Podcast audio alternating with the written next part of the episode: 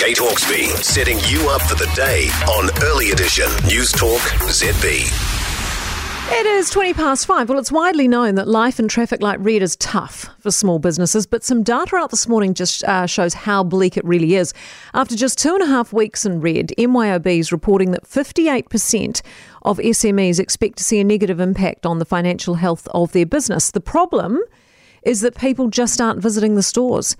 And a drop in customers, of course, means a drop in sales. Add in the supply issues and a reduced workforce, and you've got a problem. MYOB head of Go To Market, Joe Tozer, joins us now. Morning to you.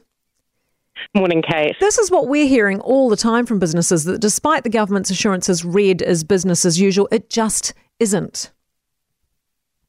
Yeah, it is interesting, Kate. We've been hearing a mix of feedback from our customers in terms of how they've been affected to date. Some noticing a drop off in customers through their doors, others, you know, a degree of caution but still enjoying a solid summer. But seeing the data now makes quite stark reading. You know, as you said, given it's only been two weeks in the red, it's really tough to see nearly a third of SMEs already reporting less sales and over a quarter with fewer customers. After four weeks in the red, over half of local SMEs report they'll take a really big financial hit. So a quarter saying will be significant. I think it really brings home the serious potential impact on local businesses. Yeah, is it the uncertainty too that we don't know how long we'll be in red for? We're definitely seeing um, uh, uncertainty has really been the key issue for businesses throughout the whole pandemic. And while that's unknown for everybody, it makes it really hard for SME businesses to plan.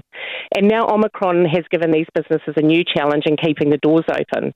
If we look at the experience in Australia after the Omicron outbreak, a lot of businesses had to close or reduce hours due to employees isolating or off sick. Now, how that's going to play out here, we don't know that yet, but it's on the mind of these business owners. We heard recently from one of our customers with a holiday park and Anglers Lodge in the Coromandel, it's not so much the red setting that's playing on their mind. They've managed to see reasonable numbers of customers through the doors, but with a small team, it's uncertainty for them of not having staff to operate the business should Omicron force their team into isolation. How nervous are businesses about stock supply issues? Oh, given the contagious nature of Omicron, Kate, it's quickly and how quickly it spread over the Tasman, it's not surprising concerns around empty supermarket shelves, storefronts, and workshops continue to rumble on here too. Um, as it stands, three quarters of SMEs currently have appropriate stock levels for business as usual operations. However, 21% said they don't have the right amount of stock, which is concerning. And when we asked SMEs how long they could operate if their supply chain was impacted and stock was on hold, most said they could operate only for three or four weeks without a new shipment coming in. Wow. Joe, thanks so much for being with us this morning. Joe Tozer, MYOB, head of uh, Go To Market.